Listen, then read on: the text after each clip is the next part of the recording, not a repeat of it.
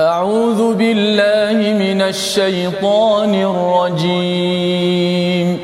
بسم الله الرحمن الرحيم. الحمد لله رب العالمين. الرحمن الرحيم. مالك يوم الدين.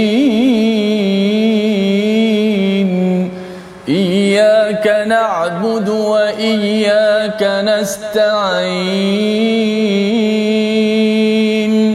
اهدنا الصراط المستقيم. صراط الذين أنعمت عليهم غير المغضوب عليهم ولا الضالين.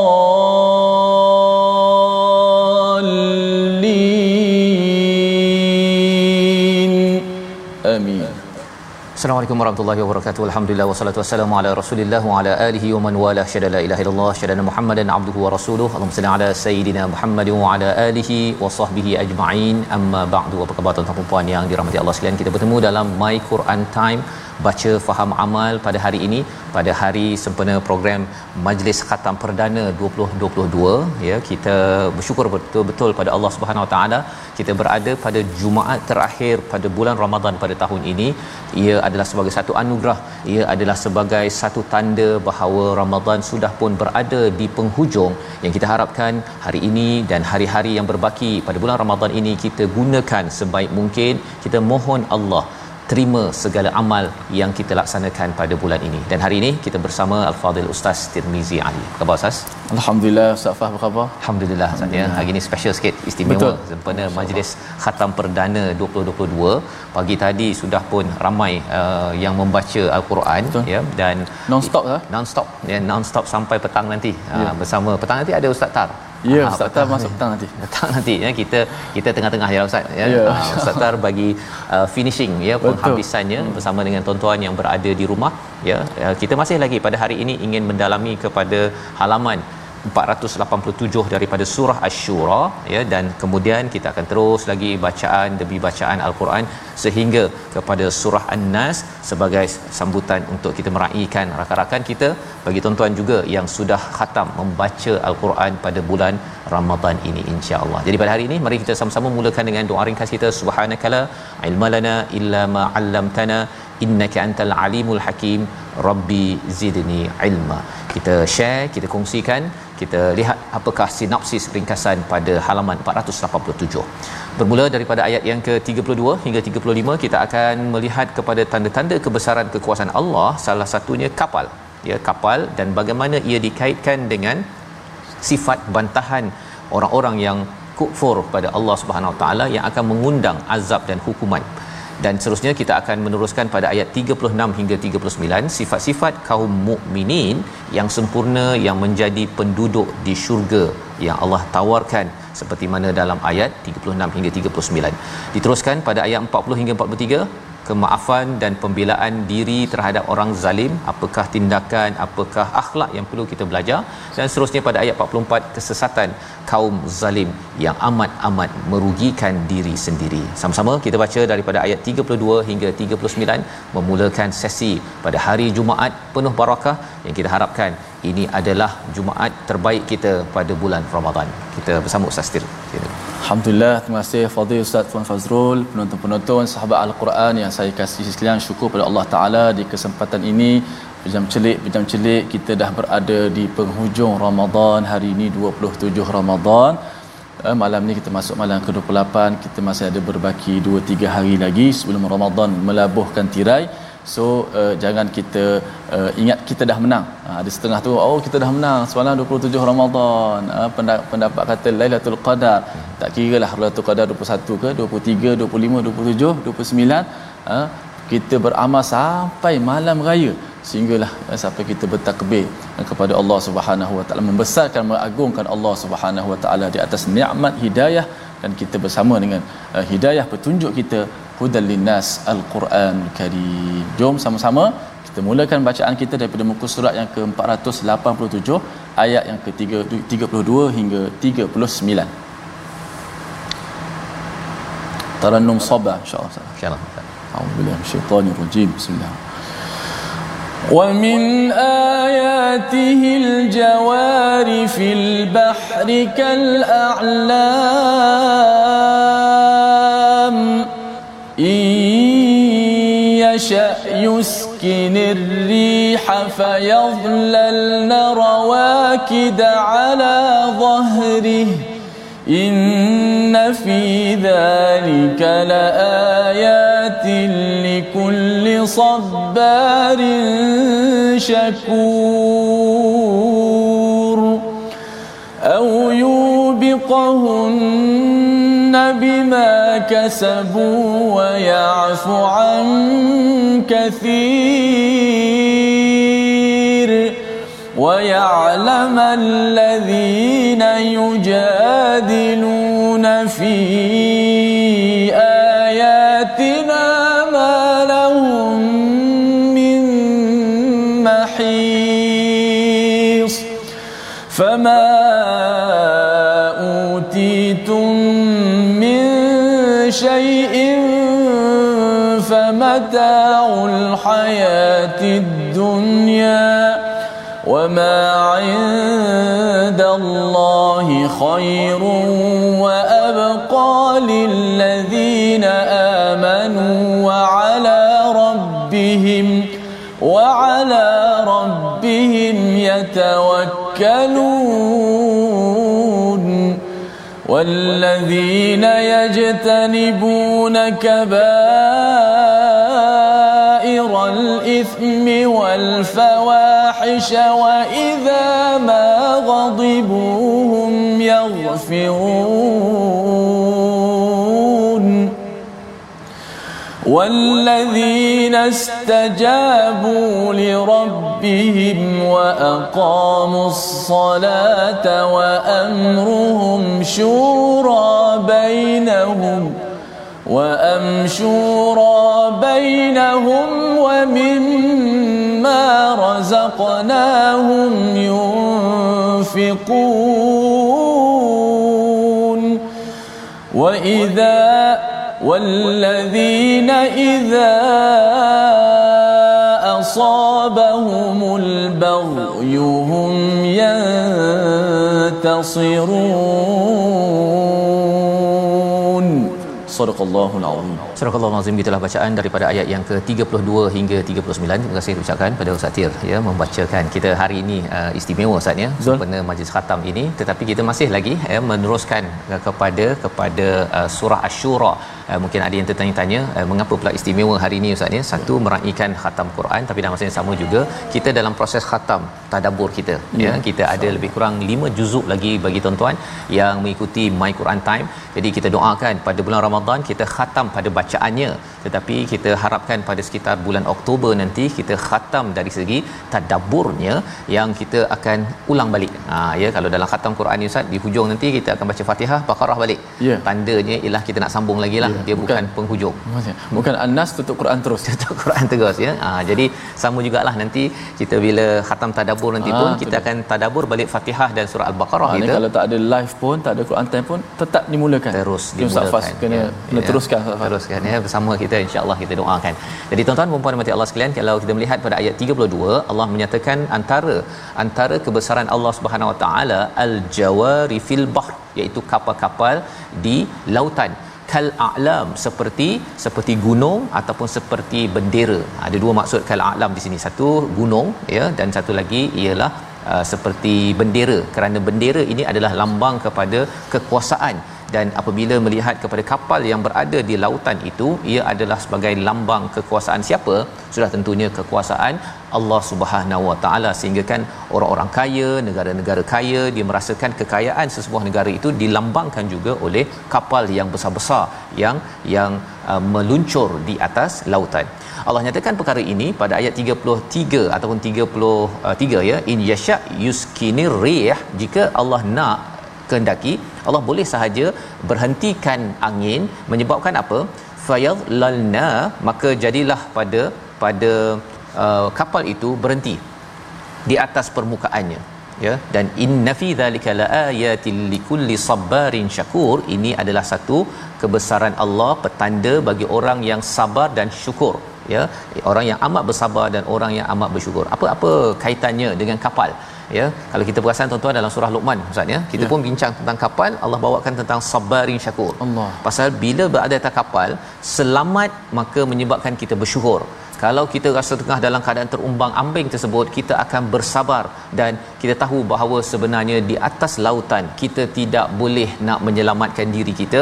Maka pada waktu itu kita bersyukur kalau tenang kita berada di atas kapal terus meluncur dan kalau katakan ombak membadai kita akan selalu bersabar dan dua-dua itu adalah ciri bagaimana kita melayari kehidupan kita yang yang sebenarnya. Sebabnya Allah menyatakan au yu ya au yubiqhunna itu maksudnya ataupun kami boleh hancurkan atas apa yang mereka buat. Kerana dosa yang mereka buat yang dalam hidup mereka bila naik kapal tersebut ustaz ya boleh saja Allah hancurkan kapal tersebut dan tenggelamkan semua isi kapal tersebut kerana dosa yang ada.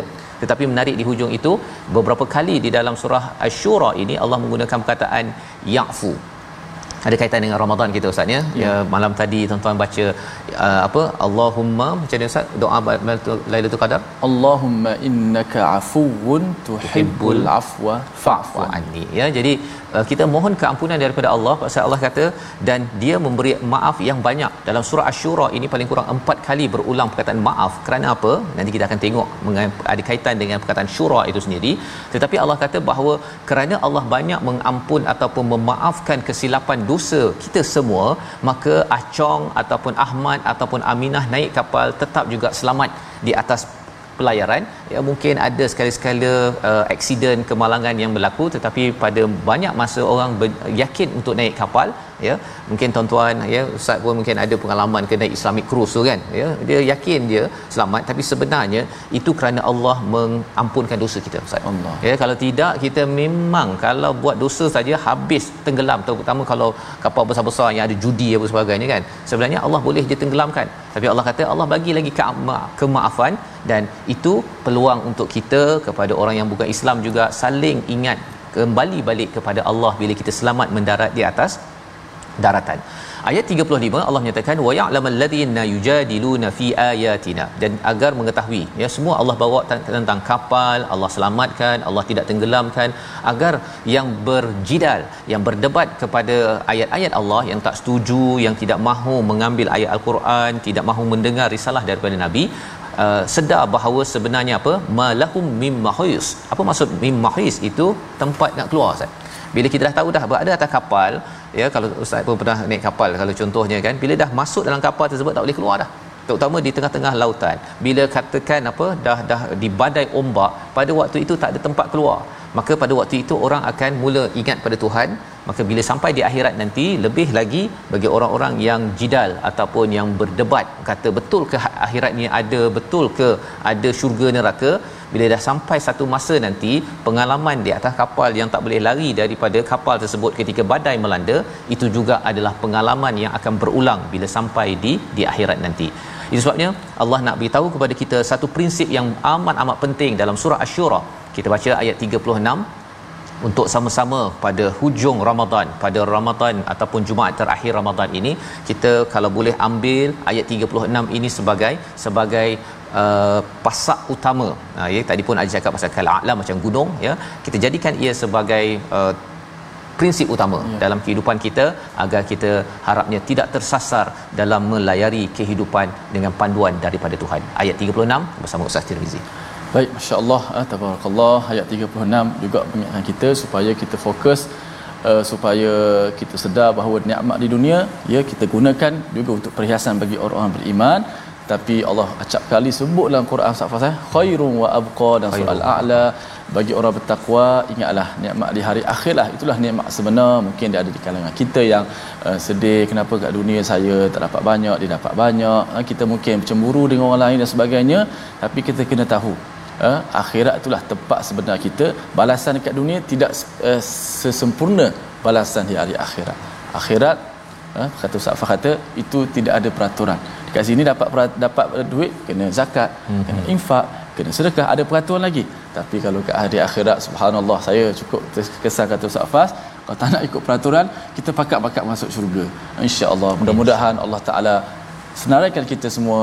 Sepenuh Ramadan al-Mubarak ini di kalangan ahli syurga. Allah menja'alna min ahli jannah. Amin. Amin. amin. Ayat 36 kita pasakkan sekali lagi. A'udzubillahi minasyaitonir rajim. Fama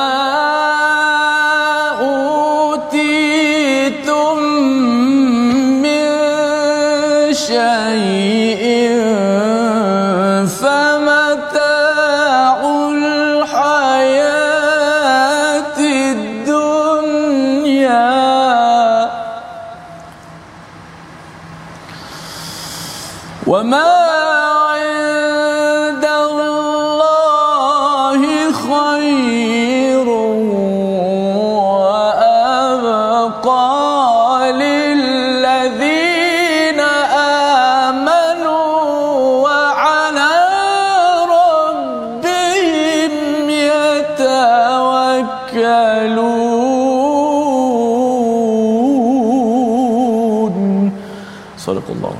Al-Azim apapun kenikmatan yang diberikan kepadamu maka itu adalah kesenangan hidup di dunia sedangkan kenikmatan yang ada di sisi Allah lebih baik dan lebih kekal bagi orang-orang yang beriman dan orang-orang yang bertawakal kepada kepada Allah Subhanahu Wa Taala. Di dalam ayat ini ada banyak permata penting yang memberi kaedah bagaimana kita menguruskan kehidupan kita. Ya Allah menyatakan realitinya setiap benda sekecil mana pun min syai sebenarnya di atas dunia ini famataul hayatid dunya. Ia adalah untuk mata' Apa maksud mata'? Mata' ni adalah untuk nikmat sementara. Kita boleh gunakan tetapi kita gunakan itu sekadarnya macam kita pergi hotel Ustaz ya. Kita rasa macam cantik betul ya. Kita rasa sofanya, katilnya tapi itu adalah mata' guna sekejap lepas tu bye bye. tak payahlah kita rasa macam cantiknya sofa nak bawa balik rumah kan sampai masa buruk dah habis sampai habis masa habis juga ya itu nilai dunia ini Allah nyatakan mata tetapi apakah yang lebih bagus? Allah cakap wa ma indallah. Apa yang ada di sisi Allah bila sampai di akhirat terutamanya di dunia dan di akhirat adalah lebih baik dan lebih lebih kekal. Ha, apa-apa sahaja yang Allah berikan. Contohnya kita diberikan rumah kita ustaz ya. Kita diberikan kereta kita ada pasangan kita ya suami isteri anak kereta ataupun mungkin apa sahaja yang kita rasa suka dalam kehidupan kita ini itu semua adalah mata. Jadi kita jangan rasa bahawa saya nak kontrol semua dan nak ambil semua ya ataupun rasa sedih bahawa alamak saya akan terpisah daripada pasangan saya mak saya ayah saya anak saya uh, kereta saya rumah saya apa saja. Kerana apa? Kerana setiap apa yang kita dapat. Contohlah ustaz ya kalau kita rasa macam uh, makanan saya oh, tapi puasa kan kita ambil contoh lain lah. Kita tahu kata contohnya kita punya uh, pasangan kita ataupun anak kita.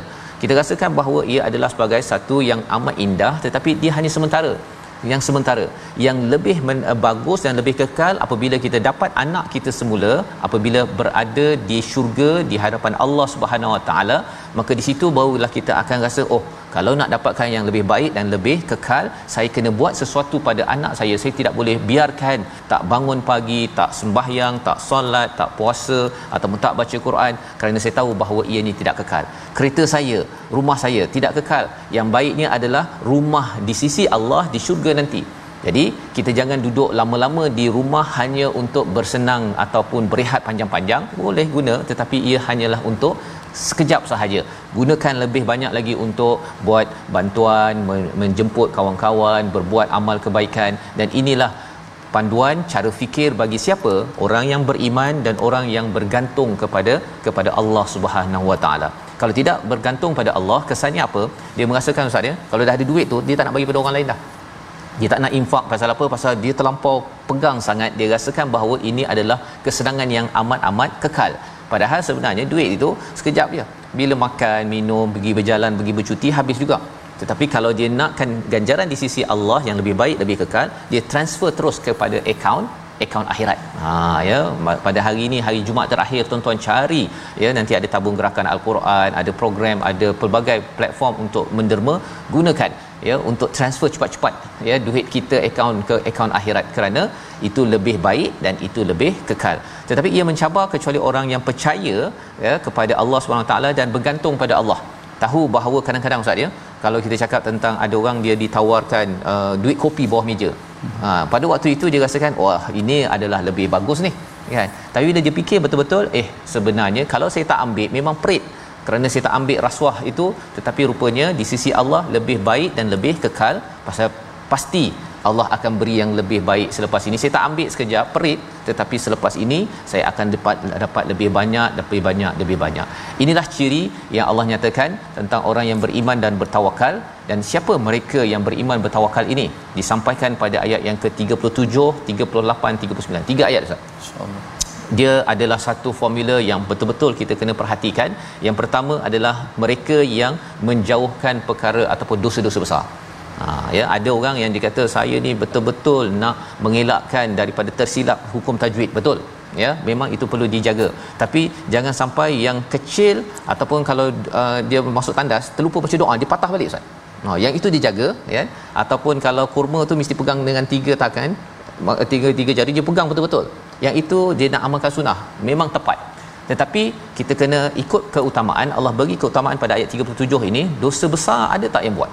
Ha kan? Kalau katakan uh, pinjaman rumah masih lagi dengan ribanya kalau katakan solat tidak ditunaikan ataupun merasakan bahawa peraturan dalam al-Quran ini tak payah baca pun tak apa ini biar je pak ustaz saya ni baru nak start. Ha kan sebenarnya itu adalah sebagai dosa-dosa besar yang perlu kita elakkan terlebih dahulu ya. Dalam masa yang sama kita baiki perkara-perkara uh, sunat dan juga perkara-perkara yang membawa kepada dekat pada Allah Subhanahu Wa Taala. Jadi ini ciri pertama perkara kabairal itham ya perkara dosa besar. Yang kedua Allah menyatakan menjauhkan daripada perkara fawahish ya perkara keji itu juga yang perlu diberi perhatian dalam kehidupan kita dari segi pergaulan dari segi percakapan dari segi apa yang kita pandang. Semua perkara itu perlu diberi perhatian. Dan yang ketiga wa idza mawadibu hum yaghfirun. Apabila mereka marah mereka dibuat marah mereka akan cepat-cepat memberi memberi maaf jadi kaitan ini ini semua ayat 37 ni adalah uh, pengurusan eh, personal ustaz. Yeah. Ya, pengurusan personal bagi kita tuan-tuan ya. Kalau kita tengok orang tu kuat marah, ada kemungkinan dia ini adalah orang yang suka buat dosa besar dan juga suka buat perkara keji. Ha, itu bahayanya bila kita baca Quran ni orang yang tahu isi dia ni oh dia ni pemarah ni mesti ada dosa-dosa besar termasuk syirik yang berlaku walaupun dia beragama Islam membawa kepada perkataan pilihan kita pada hari ini kita saksikan iaitu azama ya teguh ataupun tetap sembilan kali disebut di dalam al-Quran dan ini kita akan perhatikan nanti ya pada ayat yang ke uh, 43 ya di mana apabila seseorang itu boleh membalas dendam boleh membalas seseorang tetapi dia tetap bersabar dia tidak membalas maka Allah menyatakan orang-orang ini adalah mempunyai azmil umur ketabahan yang besar dan ketabahan ini amat diangkat oleh Allah Subhanahu taala. Ada ayat-ayat begini di dalam al-Quran tetapi ini diletakkan dalam perkataan yang sedikit berbeza. Kita akan perhatikan sebentar sebentar lagi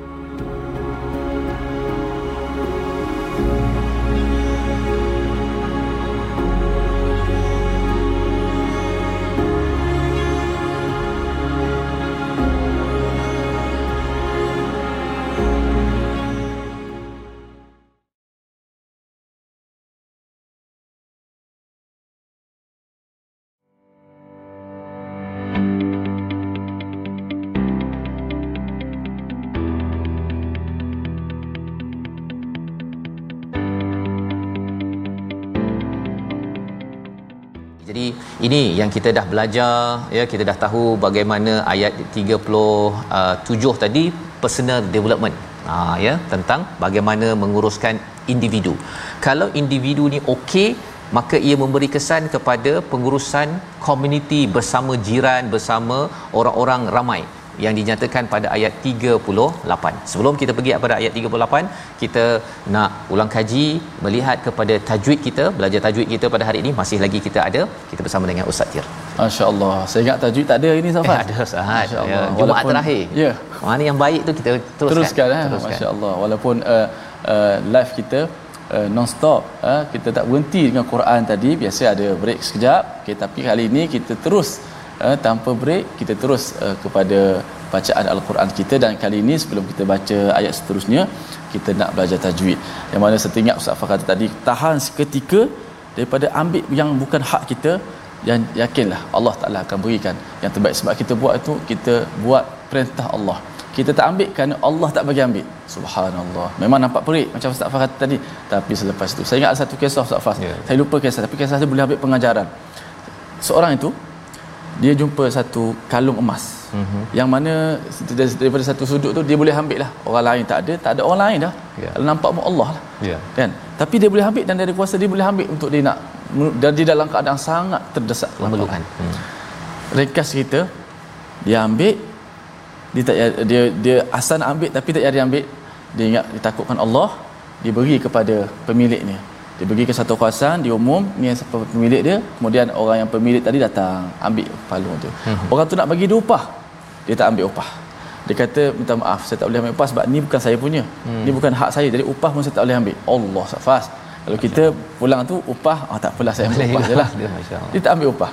Dia tak ambil upah oleh kerana pemilik emas tengok ni Allah sifat dia yang mulia. Bukan dipikir kerja apa ke ada ada sijil ke tidak kan boleh baca Quran tapi kerana akhlaknya budak ni jujurnya dia ambil uh, pemuda ini untuk jadikan mena- menantu dia Mana? dia jadi menantu Masya jadi bila dia menantunya bukan sekadar dia dapat menantunya menantu dapat emas sekalipun dia dapat semua Safas. sekali dapat Allahu kan dan Akbar. itu baru di peringkat manusia Ustaz ya Allah. kalau Allah. katakan kita buat itu bila kita bercakap tentang Allah nanti kita akan bertemu dengan satu istilah dia amat besar Ustaz ya Mhm. di mana uh, biasanya Allah cakap buat perkara baik ni dapat syurga dapat ganjaran kan yang ini Allah cakap bagi pada Allah untuk settle kan Oh. oh nanti kita baca Ustaz tapi kita tengok dahulu tajwid kita pada hari ini insyaallah Allah Subhanahu Wa Taala sudah pasti besar ganjaran ahsana ma kan lebih baik daripada apa kita buat. Tajwid sikit hari ni penerbit kita. Oh. Uh, oh ayat ni uh, sahabat-sahabat ayat 43 eh uh, yang akan kita baca sebentar nanti wala man saba wala man sabara wa ghafara. Ah cuba tengok ayat wala man sabara wa ghafara. Sabara wa ghafara tu dua perkataan tu yang tidak ada langsung mak padanya. Tidak ada panjang si walaupun dua harakat. Jadi kita kena baca sabara wa ghafara wala man sabara wa ghafara in baru in tu baru boleh menapah sikit. Maksud boleh menapah tu boleh relax sikit suara. So antara cara kalau saya anak murid saya Ustaz Fas nak bagi dia lancar sebab biasanya kat sini ramai yang baca wala man sabara wa gha dia nak, dia nak berpaut dulu Nabi. Dia nak berpaut dulu pada ayat tu supaya dia boleh seterusnya dapat menyebut huruf yang seterusnya. Jadi ayat ni kita kena latih supaya kita boleh sebut uh, konson satu huruf tu tanpa panjang. Sabara wa ghafara ولمن صبر وغفر إن ذلك Ha, ni satu cara latihan. Jadi sampai ni sahabat-sahabat sekalian, latih sampai lancar betul-betul lancar, nanti jumpa ayat lain insya-Allah mudah. Kita baca latihan tu dari sudut dua versi, versi lambat, versi laju. Mula-mula kita baca lambat, mudah sikit kan.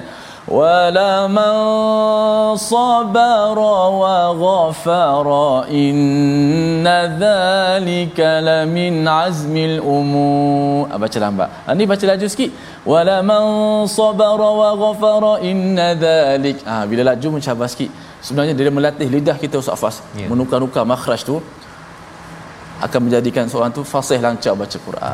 Ustaz Fas. Dan menarik ustaz ni bila cakap Hmm. uh, tentang lancar tadi itu pasal sebenarnya sabara dengan ghafara itu semuanya satu harakat semua Oh, kan? betul. sabar dan memaafkan itu Oh. dia tak boleh kata aku maafkan tapi aku ada sabahat ha, dia tak sabar ada. Juga. dia sabar dengan ghafara itu dia lalu je. Lalu begitu sahaja dan ini adalah satu akhlak yang amat besar. Macam mana jadi jadi begini? Kita akan sama-sama ikuti ya dengan kita melihat kepada ayat tadi dahulu ya ayat yang ke-37 ciri orang yang beriman bertawakal itu yang boleh selalu mengutamakan akhirat ya apa ganjaran di di sisi Allah berbanding dengan dunia. Contoh yang ustaz cakap tadi kan? Dapat uh, emas tadi tu mm-hmm. dia tahu bahawa di sisi Allah lebih baik lebih kekal. Maka dia tak ambil Nah, itu sebabnya oh, kalau itu satu tak nak ambil benda yang haram. Ada benda halal ustaz. Bila nak derma kan, derma oh saya ada sesuatu ni tapi kalau di sisi Allah ni saya derma uh, lebih baik dan lebih kekal. Maksudnya seseorang yang beriman dan bertakwa yang bertawakal ini dia akan rasa hmm, dia proses balik pemikirannya ah, baik saya bagilah kan hari Jumaat pula tu ha, Ramadan terakhir baik saya saya cuba berfikir bahawa lebih kekal dan lebih kekal dan lebih baik di sisi Allah SWT. Di sisi kita mungkin duit uh, berapa ustaz? Katakan 100 ringgit ke 1000 ringgit ke mungkin kita rasa wah ini boleh beli macam-macam ni. Macam-macam. Tapi rupanya tambahan tengah terdesak pula tu. Terbuat terdesak ya. Tetapi di sisi Allah Allah ganda-ganda ganda-gandakan dan ianya kekal sampai ke ke akhirat. Baik. Jadi tuan-tuan yang berarti Allah sekalian kita lihat kepada ayat yang ke ke 38 ayat 38 apakah maksud ayat 38 kali ini bercakap tentang pembinaan uh, tugas kita bersama komuniti. Yang pertama Allah cakap wallazi nastajabu lirabbihim iaitu menjawab kepada Tuhan mereka. Dia lebih kurang kata ada orang kata cikgu cakap kan tolong senyap. Ha contohnya kan. Dia kalau anak murid kata eh saya nak cakap biar saya punya cakap lah. Itu nak ceritanya bahawa anak murid itu tidak menjawab kepada cikgu yang sedang mengajar. Jadi itu kurang adab ustaz ya? Kurang adab. Jadi ini adalah menjawab kepada Allah. Cuma bila melihat kepada wa aqamus salah wa amruhum syura bainahum wa mimma razaqnahum yunfiqun itu semua adalah seruan daripada Allah. Untuk solat untuk bermesyuarat dan juga untuk infak. Mengapa ada tiga perkara tersebut diberikan? Nak menunjukkan tiga perkara ini adalah amat mulia Ustaz tiga ini perkara amat mulia banyak perkara kita boleh buat. Ya kita boleh baca Quran kita boleh apa tolong orang buat macam-macam. Tetapi tiga perkara ini Allah highlightkan kerana di dalam yang pertama solat ini dia sudah ada uh, satu disiplin satu disiplin. Di sini wa aqamu solat ini bukan solat seorang-seorang. Ini solat beramai-ramai berjemaah kalau katakan ustaz jadi imam ya ustaz jadi imam kalau katakan saya jadi makmum kalau katakan saya ustaz uh, tiga rakaat ni sembahyang isyak ni ataupun sembahyang maghrib sembahyang maghrib. Ustaz uh, apa dah sembahyang tiga rakaat kemudian ustaz bangkit kan? Ustaz bangkit saya sebagai makmum bila saya dah tegur bila dah tegur tiga rakaat adakah uh, bila ustaz naik tu saya oh saya mufarakah lah macam ni ataupun saya kena ikut juga ustaz. Ha, apa nasihat ustaz kepada yang mengikuti ni? Ya. Yeah. peraturannya ialah saya kena ikut betul. Ha, saya kena tegur-tegur tapi kalau katakan ustaz dah naik ke rakaat keempat ini maghrib ni Aha. saya kena ikut juga kan? Sama juga kalau katakan ustaz uh, baca dalam tarawih ke tersilap bacaan. Hmm. saya tegur tak boleh pula kan ustaz ni silap ni saya mufarakah. Bukan kita akan terus ikut kepada imam tersebut. Apakah kepentingan mana tegur tetap tegur. Tegur tetap tegur tapi ikut tetap ikut Ha, bukan mufarakah tak adalah saya nak buat jemaah barulah pula. Itu bukan disiplin yang kita belajar kecuali, dalam kecuali, kecuali kalau dia imam tu uh, buat kesalahan yang memang membatalkan solat membatalkan dan solat. dia kita tegur ha, tu kita barulah kita ha, itu kita buat kita, uh, kena buat keputusan lah. Keputusan untuk kita jadi imam ha. kan? Contohnya dia terbatal air sembahyang kan? ha. dengan kita memahami perkara ini maksudnya apa?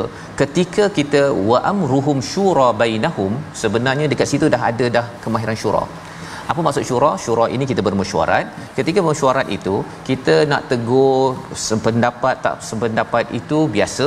Tetapi jangan pula kata bahawa saya tak naklah apa tak naklah uh, bermesyuarat pasal apa?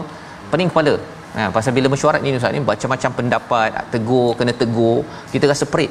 Rupa-rupanya sembahyang berjemaah ini pun perit juga. Kalau kita salah memang kena tegur hmm. ya. Jadi disiplin itu kita bawa dalam mesyuarat dan mesyuarat ini adalah cara untuk bagaimana kita bersama dalam dalam kehidupan. Orang yang tidak mampu untuk solat berjemaah selalu Ustaz ya. Orang ini kalau dia bersyuarat pun dia kalau boleh nak jadi super power kan dia nak tahu bahawa saya punya pendapat semuanya betul saya dia cakap seorang awak senyap.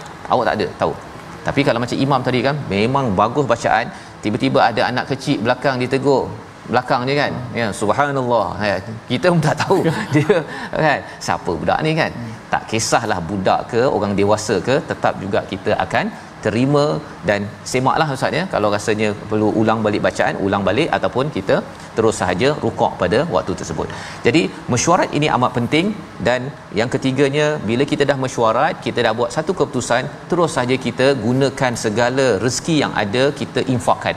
Kita sokong kepada apa yang kita putuskan dalam mesyuarat. Kadang-kadang ada orang mesyuarat Ustaz ya, dah mesyuarat mesyuarat mesyuarat, lepas tu dia tak setuju. Bila tak setuju, pendapat dia tak diterima, dia kata, ah dia punya pendapat. Dia ajalah. Saya buat cara saya itu bukanlah semangat daripada mesyuarat yang sebagaimana dalam solat tadilah maksudnya kalau katakan ada imam yang salah bukannya kita mufarakah ataupun kita kita jauhkan daripada jemaah tersebut.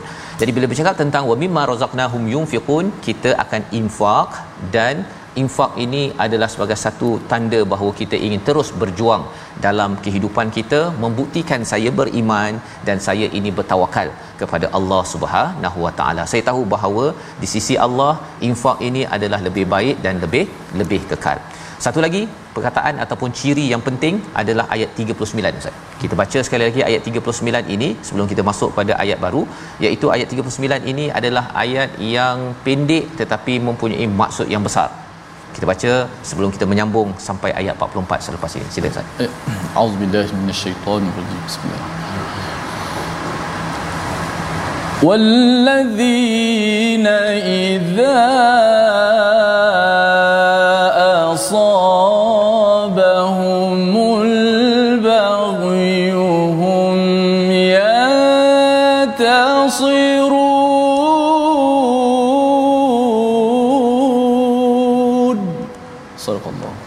bagi orang yang apabila mereka diperlakukan dengan zalim mereka membela diri ya. Ini adalah ciri tambahan tentang orang yang beriman dan bertawakal kepada Allah Subhanahu Wa taala. Bila dizalimi itu mereka akan mereka akan membalas ya ataupun memperjuangkan mempertahankan kepada orang yang menzalimi.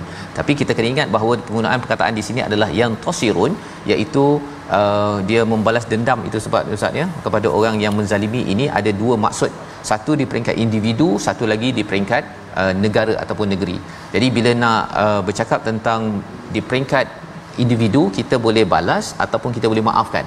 Tapi di peringkat negara ataupun negeri kita tahu bahawa untuk membalas itu kita kena lihat dalam konteks yang yang betul. Kita akan bincang lebih lagi tapi kita teruskan lagi penerangannya pada ayat 40 hingga ayat 44 bersama Ustaz Tirmizi. Sila Ustaz.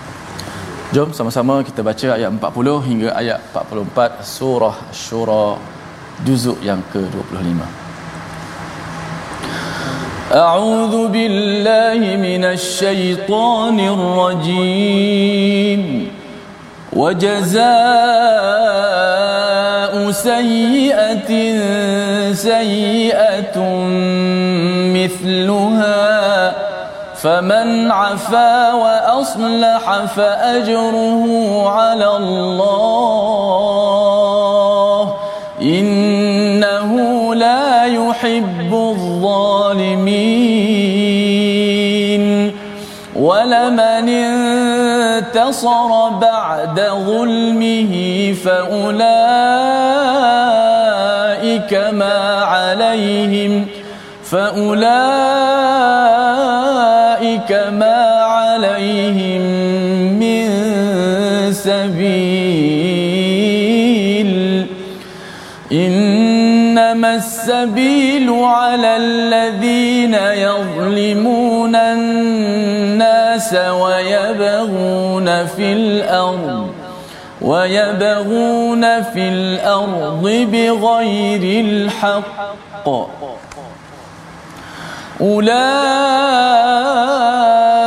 لهم عذاب أليم. ولمن صبر وغفر إن ذلك لمن عزم الأمور. ومن يضلل الله فما له من ولي وترى الظالمين لما رأوا العذاب يقولون هل إلى مرد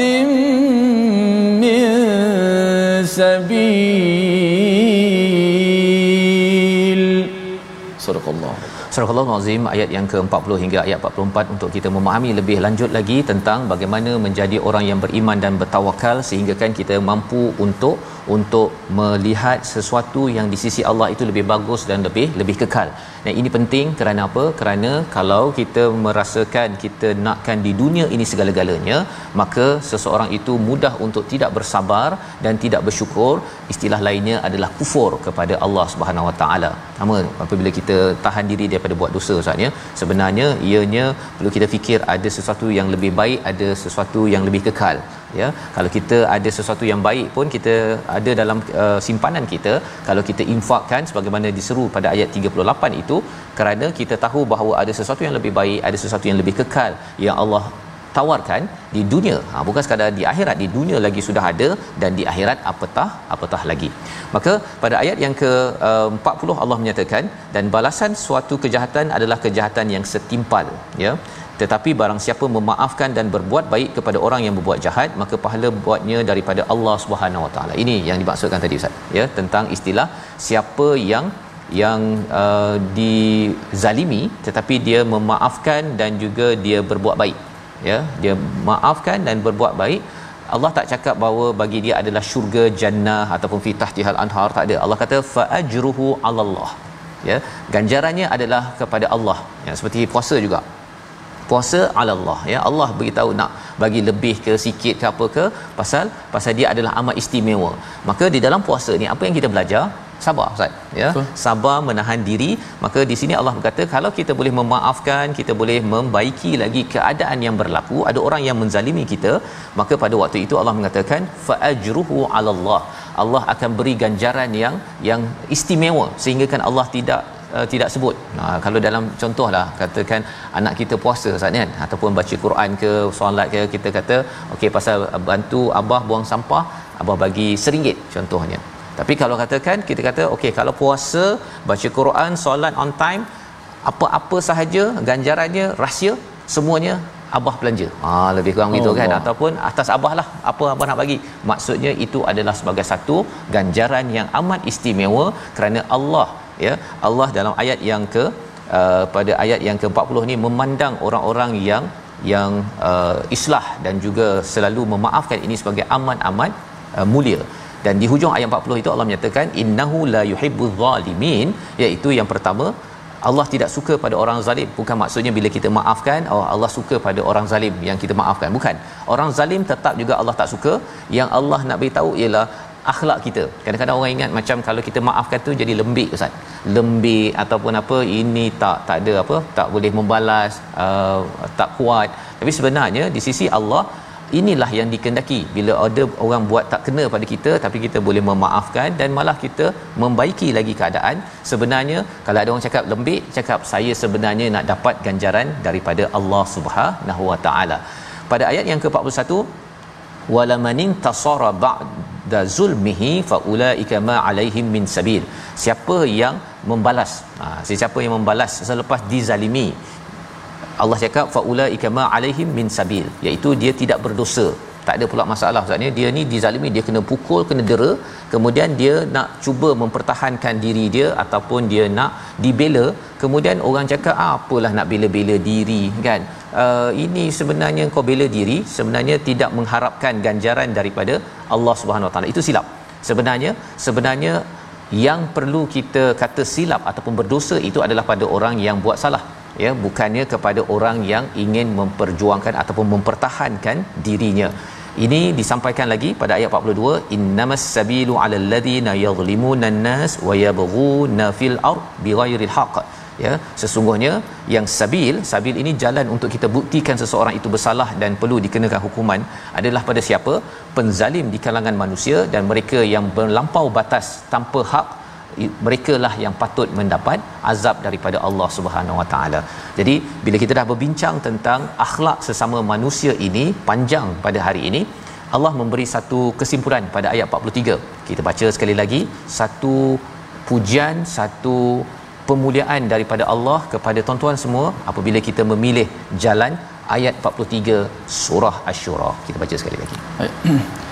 Ayat 43 surah Asy-Syura. Oh, kena pula ayat sekali tadi sabara wa ghafara. Ya, Cuma kali ini kita baca secara mujawad jadi lebih relax sikitlah ya, uh, untuk saya lah.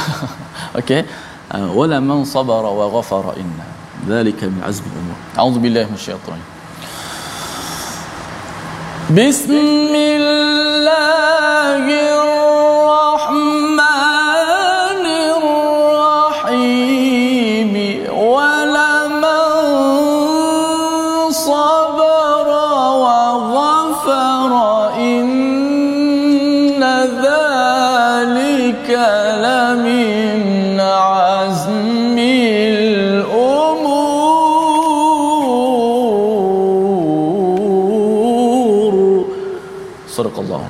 Surah Al-Azim pada ayat 43 barang siapa bersabar dan memaafkan sesungguhnya itu termasuk dalam perbuatan yang sangat mulia. Dalam Al-Quran ada sekitar empat tempat bercakap tentang azmil umur Ustaz ya. Tetapi dalam ayat ini kalau dalam surah Luqman itu min azmil umur dalam ayat 43 ini ada lam. La min azmil umur. Apakah kelebihan ada lam dekat situ? Taukid penekanan penekanan daripada Allah taala bahawa azmil umur dalam ayat ini adalah melangkau daripada keazaman ataupun urusan yang utama yang perit yang sukar berbanding dengan tempat lain. Tempat lain bercakap tentang solat kita tak boleh nak balas ustaz. Ya Allah suruh kita semayanglah kan? Ataupun kalau kita berdakwah kita tidak boleh membalas balik kepada orang yang buat macam-macam pada kita ya. Apalagi kalau ada ujian ada uh, ada kemalangan kita tak boleh nak balas ya. Ketika pada waktu itu sabar dalam kesusahan itu Allah kata azmil umur. Tetapi dalam ayat yang ke-43 ini Allah bercakap tentang lamin azmil umur lebih tinggi ya. Ada perkataan lam dekat situ disebabkan disebabkan kita boleh balas kepada orang yang menyakitkan hati kita. Ha, kita bergaduh Ustaz kan ada orang uh, menzalimi kita, kita nak bagi balik tu ataupun kita bawa geng kita selepas itu nak pat, uh, nak nak balas balik, boleh. Tetapi kita mengambil keputusan untuk memaafkan dan juga melakukan pembaikan afa wa aslaha pada ayat 40, maka Allah kata ini amat sukar pasal kita boleh balas tapi kita tahan diri kita, maka itulah yang Allah puji lamin azmil umur. Dan pada ayat 44 Barang siapa dibiarkan sesat oleh Allah maka tidak ada baginya pelindung setelah itu kamu akan melihat orang zalim melihat azab dan berkata apakah ada jalan keluar selepas ini. Allah bawa terus pasal isu azab ni Ustaz ya pasal kalau kita boleh balas orang itu orang zalim pada kita kita balas boleh tapi kita maafkan sebenarnya walaupun kita tak balas dia Allah balas. Ha ya itu sebabnya bila kita ada mindset itu kalau kita boleh kita nak fire balik kepada orang yang kita sakit hati yang orang sakiti kita yang menyakitkan kita. Tapi kita kata ya Allah saya maafkan saya akan buat baik. Sebenarnya Allah akan deal. Kita tak payah deal dan pahala kita amat tinggi di sisi Allah Subhanahu Wa Taala. Membawa kepada resolusi kita pada hari ini kita saksikan. Yang pertama resolusi kita pada hari ini ialah untuk ketika diberi nikmat bersyukur. Ketika diuji kita bersabar. Yang kedua kita jauhi dosa-dosa besar dan bersikap pemaaf dan mendirikan solat dan bersedekah kerana semua sifat itu akan membina jati diri kita bersama diri kita dan juga membaiki isu dalam sesuatu organisasi dan masyarakat kerana ia ada nilai yang yang amat tinggi di sisi Allah Subhanahu Wa Taala. Yang ketiga, tidak salah membela diri apabila dizalimi tetapi menjadi dosa jika kita menzalimi orang lain. Yang itu perlu kita tegur kepada penzalim-penzalim daripada pemimpin daripada siapa sahaja rakyat jelata yang yang ada. Kita berdoa ustaz. Bismillahirrahmanirrahim. Alhamdulillah wassalatu wassalamu ala Rasulillah اللهم ارحمنا بالقرآن وأكرمنا بالقرآن واحشرنا بالقرآن وشاوي وشافينا بالقرآن وأدبنا بالقرآن وخلقنا بالقرآن ونورنا بالقرآن يا ذا الفضل والإحسان يا رب العالمين والحمد لله رب العالمين Amin amin ya rabbal alamin. Moga-moga Allah mengabulkan doa kita pada hari ini dan sudah tentunya kita nak mempraktikkan apa yang disampaikan sebentar tadi, khairun wa abqa kita mengambil keputusan ataupun kita menjemput pada tuan-tuan pada Ramadan Jumaat terakhir ini untuk kita sama-sama menggerakkan tabung gerakan Al-Quran sama-sama untuk kita infak dan kita cuba meletakkan dalam pemikiran kita bahawa sebenarnya apa yang saya infakkan ini adalah lebih baik dan lebih kekal di sisi Allah Subhanahu Wa Taala. Ramadan pergi jangan suara masya-Allah. Ramadan pergi jangan dimurung kemudian dididik didiklah iman menjadi kental. Khatam Quran bukan penghujung. Terus baca faham dan amal. Atas itu Ustaz kita nak mengakhirkan bukan akhir di sini saja yeah. dengan ayat untuk terus kita bersabar dan juga memberi kemaafan dalam hidup kita. Ayat 43 surah asy-syura bersama Ustaz Tirmizi. Silakan Ustaz. Baik insyaallah kita baca ayat 43 sebagai penutup kita petang ni auzubillahi minasyaitanir rajim ومن يضلل الله فما له من ولي من بعده وترى الظالمين